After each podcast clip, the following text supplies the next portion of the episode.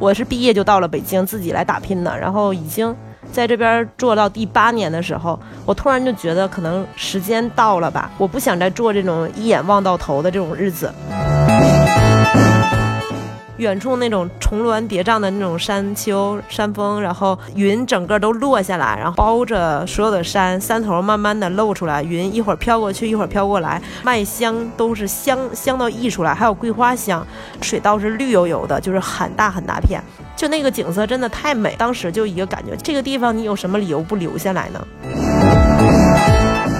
之前有来了几个年轻人，然后过生日，然后我们晚上就邀请他去喝酒，他就说，呃，这个小村子那么黑，我们晚上要到哪里去啊？很就是就觉得很抗拒，然后被我们硬拉出来之后了，他就说这体验太美好了吧。然后我还在旁边附赠了一个小漫画，是关于捕捉这个野生袜子的，就是你需要先到那种。干的比较干的草丛里面，附近最好是有水源。然后当太阳很足的时候，袜子野生的袜子就会出来晒太阳。那这个时候你就可以在草丛里面发现很多漂亮的野生袜子。然后呢，你准备一双干净的脚，有腿毛也没有关系。然后你就把脚晾在那儿，那些袜子就会自己过来穿到你的脚上，非常的合脚。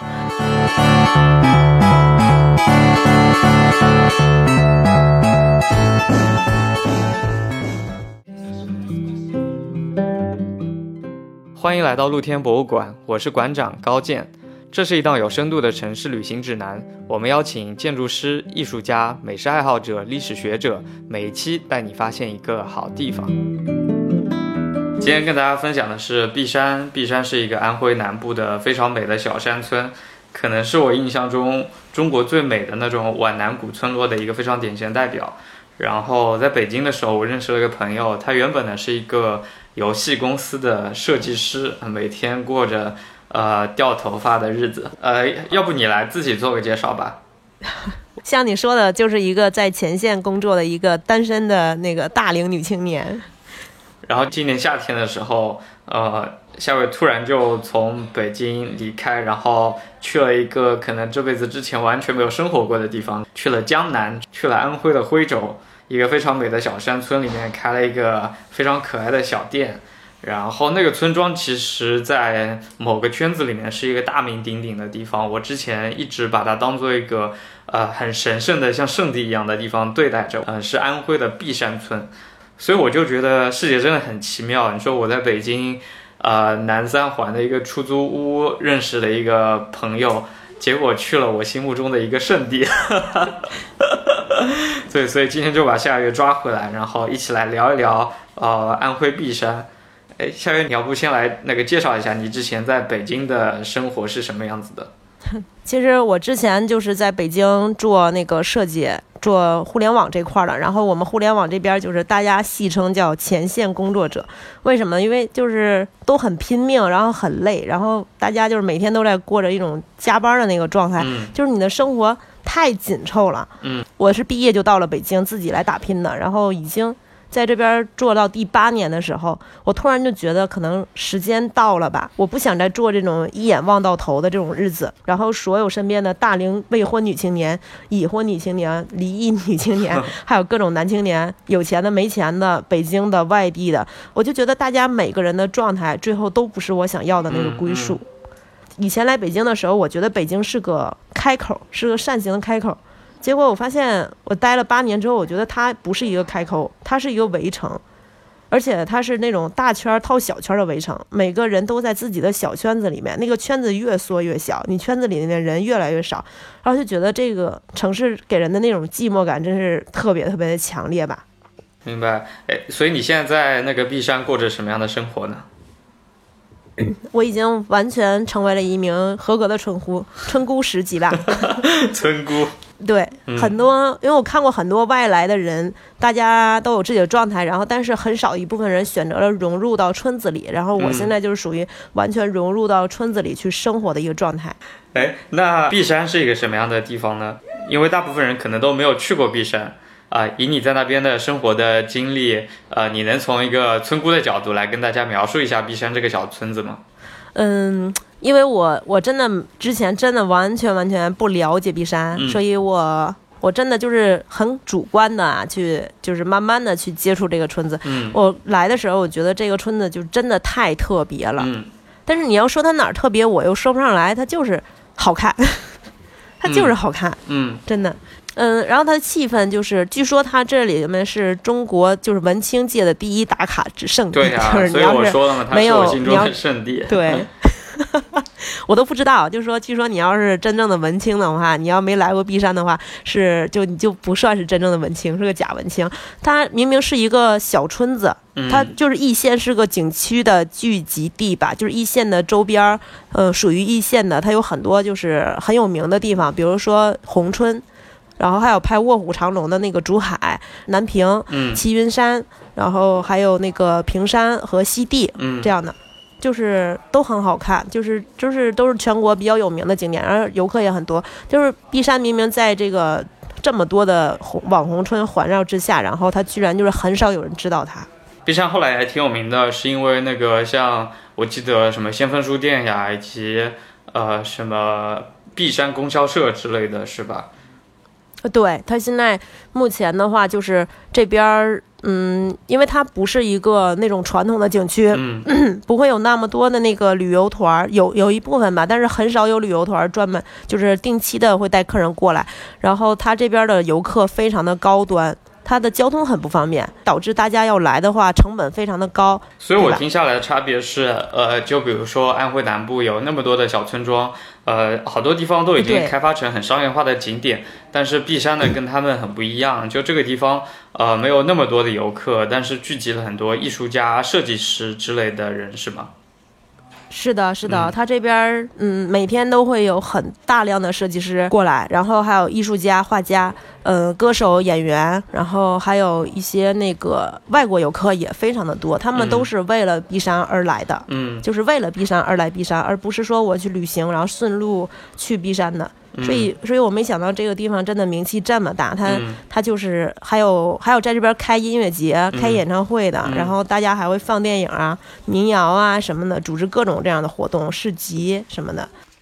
因为他现在目前就这批设计人员，他们为什么来璧山呢？他们会奔着就是这边有几家就是很有名的设计店来的，嗯其中就有一家就是，嗯，那个是先锋书店，是南丰的南京的先锋书店，然后在璧山开的这个璧山分店叫璧山书局，嗯。它本身就是，嗯，算是中国第一家乡村书店吧，哦，它就是是把这种文化。气息带到璧山来，然后就会有很多的那个，嗯，喜欢看书的人、文人、文化人，他们就会来书局，嗯。看一下，打一下卡，嗯。然后他们就游客就经常说的那句话特别逗，他说，嗯、他说，他说我如果不是在璧山书局喝的咖啡，那个味道都是不对的，就一定要坐在书局里面为什么？喝一杯咖啡，才能才能有那种璧山的感觉。对，我觉得我呃，可能就璧山书局而言，就它的独特之处在于，比如说先锋书店，还有那个美丽的乡村，还有那个咖啡，这三者结合起来，才能提供这样独特的体验吧。就这三个东西，原本看来可能是并不怎么相关的东西，对吧？但呃，就因为一些机缘巧合，他们走到了一起，呃，所以。才创造这样的非常独特的，又有一些呃打破次元壁的这样的感受。啊，对、嗯我当时第一次来，因为我是作为完全不了解的游客嘛，嗯外行游客，我当时来我也惊呆了，这个地方看着破破的、小小的，哎，嗯它怎么有这么高级的？它这么高级的东西，它居然有一家很正规的大型书店，然后书店里头也有正正规的这种，就是你可以在城市里面去享受的这种饮品，我觉得很有意思。是的，而且里面卖的书也都非常的先锋。这边什么书都有，然后他们就都是会有人去去阅读的，觉得很很有意思的。嗯，除了书局呢，还有什么有意思的地方吗？因为书局是在那个进春前面嘛，然后再往里面走一点的话，就能经过这个供销社。嗯供销社真的太让人意外了，嗯它，因为我在我哪怕在北京的话，我也很难去见到这么就是设就是设计风格这么独立的一个地方。嗯它本来是本来也是供销社改的，然后现在改成了就是。宫是那个改成了工人的工，因为这边有易县百工，然后这个供销社呢，他们的这个发起人是那个卓老师，然后他们是先先是对整个璧山做了一个调研，然后那个就出了一本书叫《易县百工》，嗯，然后还有后来的璧山百工什么的，然后他们就是先去探索这个地方的文化和。还原这个地方的文化，然后后期嗯开了这家供销社。目前他就是做的一些是日本的一个原创品牌，是卖一些就是生活上的，比如说杯子啊、盘子啊，然后还有一些嗯小巧的，就是能让你的点缀你的生活的这样的一些产品，然后都是非常非常精美的。然后展示在那个供销社以前的那个橱柜里。我听说当时村子里面是想把供销社里面那种旧的东西全部都给它拿掉，就是全都不要了，然后老老的都不要。然后后来欧宁老师他们就一再保护，然后把这些东西都保留下来。然后现在供销社就是柜子展示台全都是那个以前的老供销社的展台。然后它后面呢还有就是餐饮和住宿这一块的，就是也是非常舒服的。他们的那个客人就跟我讲说，在这里生活幸福感非常非常的高。对，后面据说还有金木水火土，嗯，它是有一个戏台的，然后我们会定期在那儿看村子人给我们演黄梅戏。哇，很有意思啊。呃，D N Department 就是一家来自日本的设计师商店，这个品牌其实呃还是蛮潮流的一个品牌。他在世界上其他的几个城市开的分店呢，在我印象中都是开在那个市中心的那些店，比如说我在首尔离太原不远的那个地方，呃，我看到过一家店，Department 首尔和很多的潮牌开在一块儿。在日本的话，东京市中心也有他的店，呃，所以他来中国的第一家店，他选择开在了那个农村安徽璧山村。呃，对我来说挺意外的，呃，也可能是因为这个原因让我注意到了璧山这个地方啊，因为这个反差就特别的大，因为我可能就只逛过两三家 D N Department，有一些是在特别潮的大城市首尔的年轻人聚集的地方，就首尔的三里屯就这么个地方，另一家是在那个安徽璧山的水稻田中央的这么一个农村供销社里面。所以给我带来的反差感还挺强烈的。然后供销社这样呢还开了供销社咖啡，然后咖啡也挺棒的，所以就觉得非常奇妙，在这样一个呃小山村里面的那个老的那种供销社的楼里边，你能喝到非常棒的手冲咖啡，然后能买到来自日本、来自世界各地的最潮流的设计师商品。是的。哎，那除了呃供销社之外，B 站还有什么别的有意思的地方吗？嗯，一般要是吃饭的话，就是或者喝咖啡的话，就是有那个狗窝酒吧，然后还有牛棚咖啡厅。牛棚咖啡厅就是在刚才介绍的那个碧山书局，它是就是你可以一边享受就是手做咖啡，然后一边安静的看看书，喝点下午茶这样的。所以它原来真的是一个牛棚吗？啊，是的，它就是用一个牛圈改的，所以它就叫牛圈咖啡厅。那那个狗窝酒吧呢？狗狗酒吧是属于那个朱兰酒吧他们的下面的，因为是朱兰酒吧的那个老板的家的儿子莫尔，他就是整个酒吧就是做的非常的漂亮。然后他们说那个既然你已经做了酒吧的话，你们这儿有没有什么 B 三自己的特产呢？然后于是他就做了 B 三精酿，嗯，他们那个包装也很漂亮。然后当时这个精酿很有意思啊，它这个就是关系到这个易县话了，易县话真的好难学，伢子远刚。这个是我是易县人的意思，然后呢，为什么要提到这个方言呢？因为这个他做的这个碧山精酿最有名的两瓶酒，一个是天光酒，一个是落婚酒，发音分别是天光的发音是切天光，吃晚饭是切罗晃。在安徽的小山村里面喝啤酒，这个体验挺特别的，喝精酿。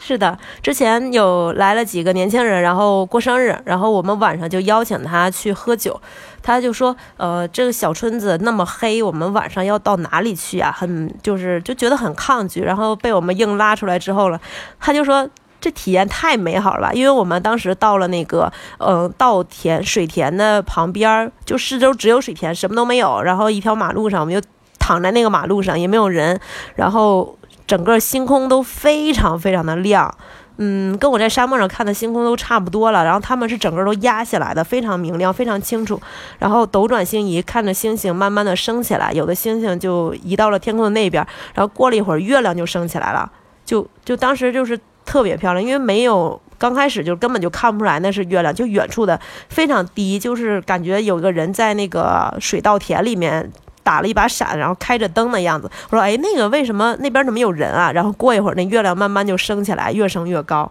当时整个就是整个都是黑的，但是你能看到就是远处黑色的天幕，然后满天星斗，然后远处是不同黑色的山，有一些层次的山，然后近处是非常黑的水田，然后黑色的路面，黑色的水渠，黑色的树木，然后远处慢慢的就是月亮升起来，然后那个水面波光粼粼的照亮每个人脸的样子。然后他当时就说，这种在月亮之下。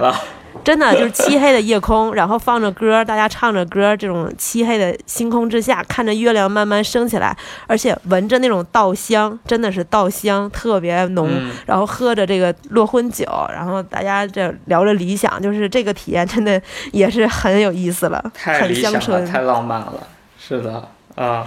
就真的每一个来来来璧山的人，他都不太后悔来过璧山。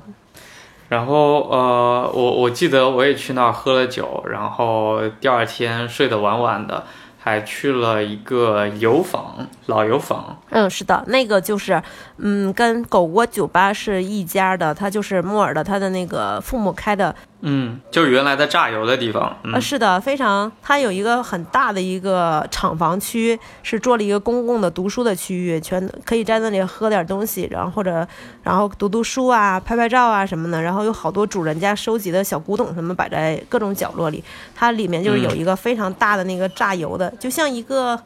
很 很粗的一个木头整个的，然后它被分成了四块，然后又给它组合在了一起。特别的好玩，它就吊在中间，然后包括那个压那个木头用的一个秤砣，好大一块石头，根本就挪不动，然后用很粗很粗的麻绳都吊在那里。然后它那个房间就是，嗯，因为我看很多徽派，他会在那个。房顶上会有那个放两片玻璃，然后代替那个瓦片做一个采光。它老油厂的整个那个厂房里面是有很多个这种的小窗户来进行这个采光，然后阳光射进来的时候就很多的光柱，然后打到那些书籍上，真的好漂亮啊。呃，然后对那个老油坊，我有另外一个感受，就是我觉得它所处的环境特别的棒啊，因为它是在其实是在璧山的整个村子之外。对吧？就是对，是东边。走路的话，可能得往外走个五到十分钟才能到那个位置。是的。呃，然后它在那个山脚下，离山已经不远了。然后山脚下呢，是一大片金黄的水稻田。水稻田的中央有孤零零的这么一座榨油厂，那个场景又特别的美。是的。然后我们介绍了这么多好吃好玩的地方，也来说说你开的这一家店吧。哦，我开这家店啊，因为。就是当时就真的就是很机缘巧合下吧，然后就来到璧山旅行，然后被他的那个这个水稻田的这个美景完全就吸引住了，然后当时就看着那种远处那种重峦叠嶂的那种山丘山峰，然后。嗯，云整个都落下来，然后包着所有的山，山头慢慢的露出来，云一会儿飘过去，一会儿飘过来，然后麦香都是香香到溢出来，还有桂花香，然后水稻是绿油油的，就是很大很大片，背面就是整个就是一个碧山很大，然后夕阳慢慢的落下去，然后那个藏到了碧山的后面，就那个景色真的太美了，然后碧山前面又是这种。这种古老的一个小村子，然后当时就一个感觉，就是这个地方你有什么理由不留下来呢？所以我就开始想办法开留下来开一个店。因为如果只是住在家里面的话，你经常不能跟外界人去交流，那你很可能就会很闭塞，去玩手机、玩游戏，然后睡到自然醒，这样都不好，就是会很容易懈怠吧。然后我就想，那就不如开个店吧，这样你能跟别人交流一下。然后你也可以去跟别人分享东西，也可以在这个工作室里面去做这个做一些做一些事情，比如说我在开发一些好玩的东西啊，或者是自己的画一些画呀，练练字啊什么的都可以。嗯，然后我就就在这里面就是找到了这家店，因为整个碧山村它很它跟别的还不一样，因为那个附近的古建筑群很多，比如那个宏春、南平、西地，然后平山，他们都是有。非常成片的这种明清建筑群的，都保留的非常好。璧山是不一样的，璧山它只有，嗯，它有一，因为它现在整个村子很活，就是村民们还在生活，他们他们都还在里面认真的生活，虽然都是老年人吧，大概有三千多人口，然后。嗯，有的人家就会修房子，有的人家就会不修房子。那你就能看到，就是明清建筑、明代的、清代的、民国时期的、文革的痕迹，然后还有这种那个八十年代、九十年代和二十年代的所有的痕迹，就是都融入在一个村子里。就是你可能这边是清代的，那边明代的，对面就是现代的，就是哎，这种感觉就是很穿越。然后里面哪怕是特别老的那个房子，很多。很多旅游旅客跟我说说那房子是不是都空着呀？那是真的没有空着，大家都住着人。然后就那种又破又老的房子里面，真的就没事就会出来居民，就觉得哎，这种体验真的很好。你的店是在一个什么样的房子里呢？我运气非常好，然后就是在这个供销社往前东边大概有三十米的地方吧，然后就找到了一个这样的明代的一个老房子。是一个是明代的房子，它是四进的大院子。这家人之前应该还挺有钱的，然后后来那个土改的时候，那个就分给了当地的居民了。是因为整个村子都是姓汪的，这是个汪家园，汪家人的发发源地，据说是。哦。这个墙，这个房子也是，那包括他的那个墙上都会写着“公子汪谁谁谁”，然后在什么什么考试中取得了第几名，然后哪年哪月，什么地址都有记录在墙上，好像就是那种红花榜的东西，写毛笔字写的，就就很漂亮。然后它整个房子那个是四进的，然后是侧开门的。因为他并不是一个嗯有身份的人家，所以他们家不能走那种正开的内八和外八门，然后而是选择了侧开门。然后门口呢是有一个三重大门。我第一回听这个词还是我小的时候看韩寒的那本书，还三重门也不理解什么意思。然后现在终于知道哦，原来这就是三重门，有三层门，然后一层一层的关起来，说是以前防盗，然后防野男人用的。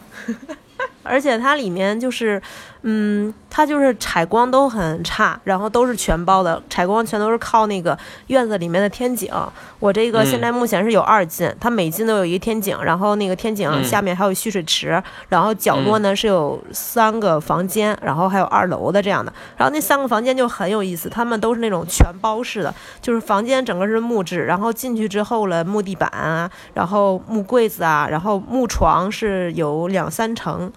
正常的话也有一层，然后它那个一层包着一层，然后都放着帘子，可能是防风吧。然后我就刚开始那个村民就说你要不要住在这个里面？这个还挺好的，收拾一下。我说我这接受不了，说因为就就对于对于北方人这种真的是一种文化冲击。这种老房子高檐的门都是两米长的，两两米多的这种，就就觉得真的是只有在梦里头才见到过。然后我就我就跟他们开玩笑，我说这个在北方，对于北方人的我来说，这种这种房间结构像棺材，我真的是不敢住。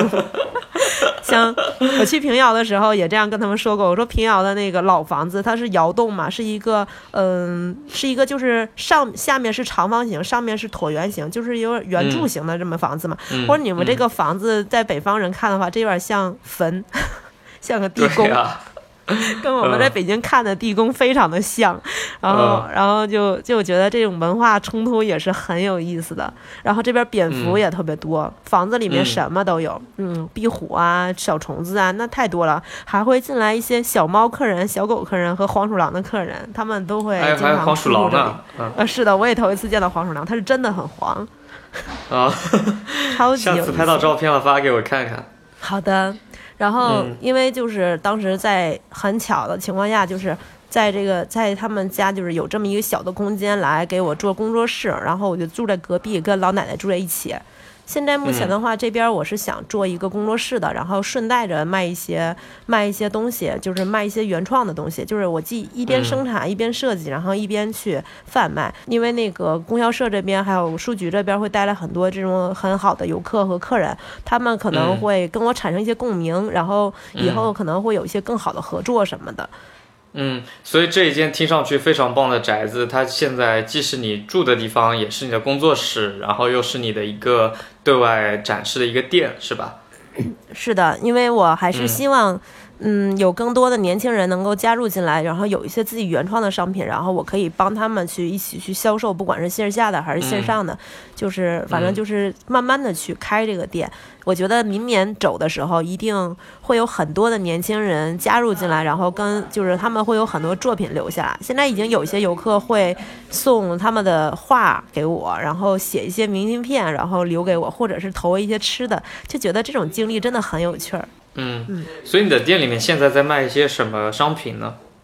现在目前原创这块儿就是只有丝巾和抱枕，然后还有一些原创贴纸。然后因为那个刚开了一个多月吧，然后我就会铺一些就是我觉得有意思的，我淘来的或者我朋友淘来的小东西，有一些尼泊尔他们背过来的，或者日本这边背过来的一些小玩意。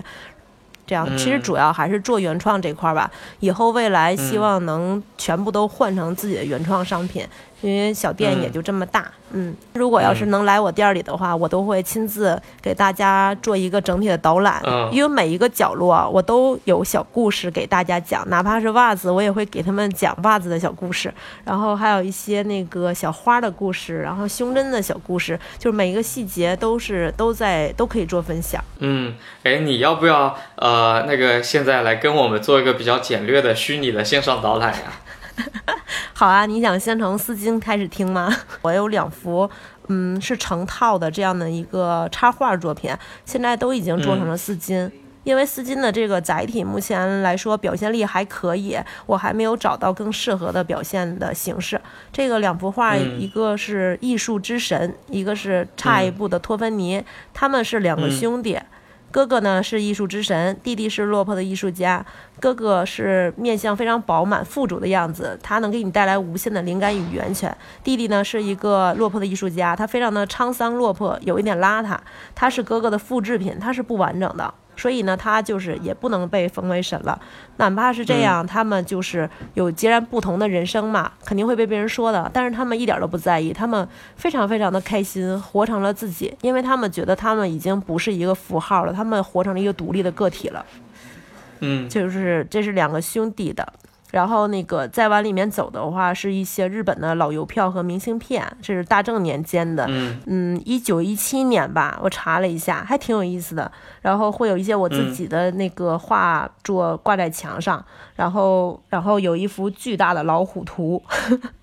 很多人都会都会被那个漂亮，对，很多人被它震撼到，那个是一个。嗯，是一幅，其实就是一幅老虎，它是由好多小元素组成的，就是整体看是一个老虎，里面细看的话有一条很大的眼镜蛇在中间，所以我一般都会跟客人讲说里面有一条蛇，然后他们会吓得马上后退。真的是吓得马上后退。之前我把那幅画挂在门口，然后好多人客人不敢进来，说吓到了，然后觉得这个店很诡异，不知道是干嘛的，然后就都走了。然后后来把他请进来，然后里面会有一些人，有一个印度人，然后上面还有一个。类似就是唐卡画里面就是，嗯，天宫的那样的一个顶部的一个描描绘，然后还有一些小的小的东西，小人啊，各种面具呀，然后星座啊，都会融入到这个画里面。这个画反正就是技巧上就是还可以吧，但是表达表现力真的还挺好玩的，是一幅很大的老虎。然后我其他的作品的话，就转过来，就是还有一条，还有一条玫瑰的丝巾，就是一条一整个都是玫瑰的图案，红色的、绿色的，那个视觉冲击力真的好高，而且我超级喜欢那幅画。我觉得只有有一些非常有个性的人才会选那幅画，那幅是一个非常非常骄傲的小玫瑰。我刚才有跟你提过吧，就是那种碧山的夜晚是全黑的，然后它的那个整个夜空之下虽然是全黑，但是你能看清所有的东西，就是每一个细节都是一种灰色和黑色，然后它们是有层次感的，你能看到一个整个黑色的画面。那那个小玫瑰就是在一个这样全黑的画面下，在这样一个星空之下的这样一个画面，在绿油油的麦田前面是玫瑰花圃，然后后面是苞米地，它已经整个把画面照亮了，所以能看得很清楚，然后。然后是漆黑的星空，它是一个非常非常自信的小玫瑰，它自信到就是长出了两对脚，然后长得就是非常非常的特别，嗯，很难形容那种特别，就是很魔性、很魔性、很魔性的一种骚。然后他就是非常的特别，他因为很自信，所以他就变得很特别。他觉得自己特别漂亮，他因为特别，所以他就更自信了，觉得自己怎么能这么美呢？所以那就是一幅非常自信的小玫瑰。我估计大家如果要是看到了他，你就能理解我说的那种特别和那种自信。嗯，回头我觉得。呃，我可以把这几幅画的那个照片放在那个我们音频的介绍区吗，就大家在听的时候也可以看一看，就大概是一个什么样的插画作品。因为听起来他们都背后有非常多的故事，然后呃，现在也都做成了丝巾，然后应该是挺漂亮的一些小玩意儿啊。嗯，是的，因为我刚开始创作的时候，嗯，就是挺喜欢的，也是自己来用，然后后来大家都喜欢，才做成这种载体吧。然后，因为我觉得啊，画画这个事情，很多人会问我说：“这是你画的吗？”然后或者是问我说：“这个故事是怎么来的呢？是有版本吗？”其实我我一直都想告诉大家，就是世间万物它都是既存在的。并且他们有一个很固定的位置，那我我呢恰巧就找到了这个位置，然后把上面的灰尘擦掉之后，这个画面就会自然而然的浮现在我的纸上了。故事呢都是他们讲给我听的。真的是这样，我去创作的时候，并不会去注重去想象说我要画一个具体的什么东西，用一个什么样的画风，用一个什么颜色，然后来去做这个画面，而是说我当时是一个什么样的情感，然后我需要，我就是想用什么颜色就用什么颜色，我想往哪儿画就往哪儿画，我想画什么就画什么。当最后一笔完成的时候，哎，这个画面就会很自然的完整性非常强烈，然后每一笔都恰到好处，就这么出现了。所以我经常不觉得是我来创作它，根本就是他们来找我的。所以有一幅画就非常能能够传达这种情感，就是有一幅叫《卡斯宾列夫奇》。星空下的红发少女的这幅，它是一个在蓝色的璀璨的夜空之下的，然后是一个红发少女，她穿着非常鲜艳的衣服。这幅画的颜色非常非常的饱满，她的左手是反手持额，右手呢是伸出了画面外。那右手因为不知道它是什么样子的，所以我们可以去联想它是持有着什么，还是说它做了一个什么动作。这幅画很多客人都跟我说，为什么有一点忧伤呢？这个小女孩。有点像你，其实不是很像。我会告诉客人，因为这是某个时空之下定格的意象的我自己。因为我创作它的时候，我非常的忧伤，非常的难受，所以它也是丧丧的感觉。这就是一个很传达情感的画面。然后一般那个从正门进来的时候，会看到非常大的一个招招店招，就是我挂在门口的那幅，是一个很大的一个马男的画，是一个马先生的那幅画也很有意思。嗯，他是他叫神秘的马男 Mr. J 先生，他非常非常的神秘，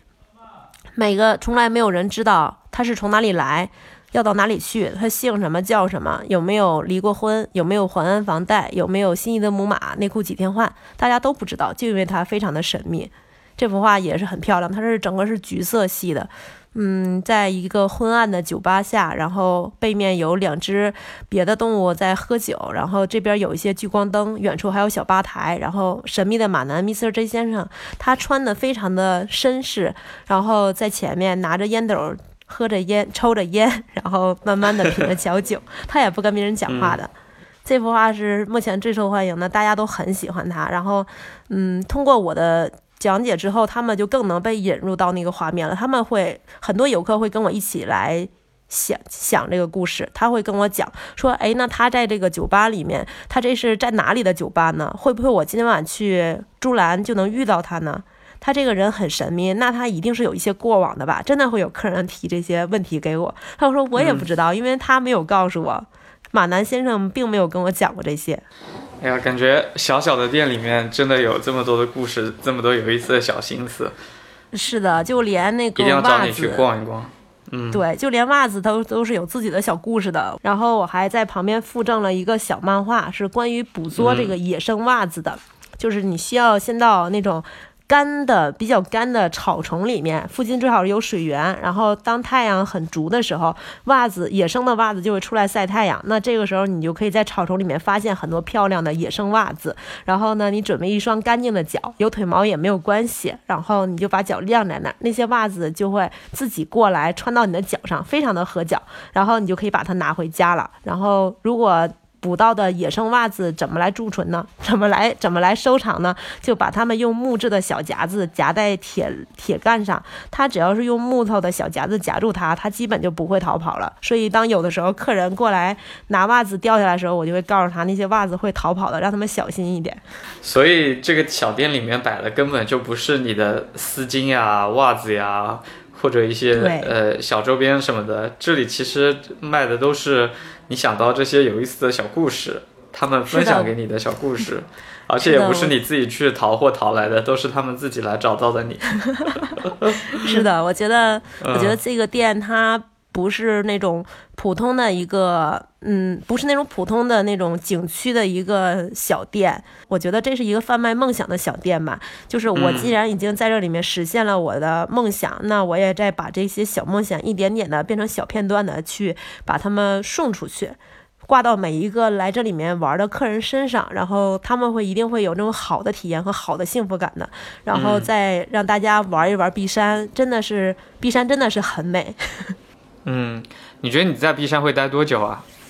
大概是待一年吧。我是因为我现在就是，嗯，想要进行一个，想要进行一个思考，就是我开这家店的目的是希望通过这家店和这一年的时间来感受和思考，感受这种。感受这些一切的事情，好的事情、坏的事情，来的朋友、离开的朋友，会认识很多人，你会遇到很多挫折，然后会发生很多的经历，然后这些一切的一切，很多的困难，开店的困难。这些加一起就是我今年想要的一个结果，而不是说把这个店挣钱或者把这个品牌打出去，就是想进行一个思考，这样我可能就知道明年的时候我就知道我下半生我要去哪里，我要做什么，而不是碌碌无为的在北京成为一个工具、一颗钉子。嗯，过一段时间可以再来聊一聊，甚至那个一年过去的时候，我们再来聊一聊，呃，可以知道一下，当呃到了那个时间，你的进展和你的状态，说不定你在那边又发生了什么事情，就决定一辈子都住在碧山了呢。其实，哪怕你明年来找我聊，发现我过得不如意，我依然觉得我挺好的，因为人的生活其实就是为了开心，而不是说谁比谁过得更优秀吧。这是我一直以来的一个生活理念。对我只会选择让我开心的事情，而不是大家看着好的事情。嗯，就像碧山一样，碧山他本身他也会选择自己的成长过程，就是没有人能干预他，哪怕就是有很多人来，很多人走，然后每个人都做了一些事情，但是碧山他自己就会有自己的气质，他会成长成他自己的样子，跟别人就是不一样。就是我觉得没有一个地方可以再叫碧山了。嗯，今天这一期节目真的是吹爆碧山了，各种给他打小广告。嗯，对，那我们最后再来打一个比较实际的小广告吧。比如说从北京、上海、杭州出发的呃朋友，他想要去璧山的话，应该通过什么样的交通方式到达会最方便呢？嗯，目前来说的话，是从就是坐高铁是最快的，然后从北京的话大概是六个小时左右吧，直接到那个黄山的黄山市的那个屯溪站，然后屯溪高铁站，然后从那边的话可以通过打车、自驾和开那个共享汽车直接来到璧山。嗯，嗯，也可以坐公交车过来，然后那个再到那个易县汽车站的时候，然后再打车过来都可以。嗯嗯，就其实这边交通目前真的不是很方便，非常的非常的筛选客人。你刚才说屯溪高铁站的话，它是有到杭州、上海、北京的高铁都是有的，是吗？对，是的，它那个因为那个我璧山的璧山这边最近的高铁站的话，大概是在四年之后才能开通，在西递那边。哦，明白了。那我觉得其实你刚说交通不方便嘛。呃，这其实也是它的一个优点吧，对吧？的确是筛选掉了一大批呃游客、观光客，呃，那些人他们可能就去到了黄山，去到了宏村、西地，呃，也正是因为这个原因，帮我们保留住了一个更加亲近，然后更加有品质的璧山。如果说四年之后高铁站在璧山之呃璧山的隔壁开起来了，呃，我。我其实无法预知到时候会是什么样的状态，所以只能说让大家如果想去璧山的话，那赶紧就去吧，像白羊座一样冲动一次。对，所以现在来璧山你就要趁早，一年之后我们都不知道璧山会选择成为一个什么样子，真的。嗯，是的，我觉得我们记录的也就是此时此刻的璧山，所以也很想说明年的时候我们再来聊聊璧山，看看那个时候的村子也好，山水也好，然后村里的人也好，又发生了哪些变化，大家分别有哪些成长？嗯，好的，好的。那我们期待你们明年的光临。好的，那我们的这一期分享就到这里吧。然后，呃，我到时候也把你的画、你的插画作品们放在我们这一个呃我音频的简介区，然后再放到我们的公众号上。然后，如果有朋友们想去璧山玩儿，也可以通过上面的联系方式找到你。好的，大家再见，明年见，哎，拜拜，对？吧？大家，大家，大家璧山见，对吧？大家璧山见。好，好，我们下次也璧山见。嗯，拜拜。感谢收听露天博物馆，我是馆长高健。希望今天的这些分享可以帮助你发现最深度的城市旅行体验。在这节音频的简介部分，你可以看到一些参观小提示。如果你对我们的节目有什么建议和反馈，欢迎通过微信与我联系，我会把它写在音频的简介部分。这里是露天博物馆，我们深信每座城市都是露天博物馆，每一栋建筑都值得被观看。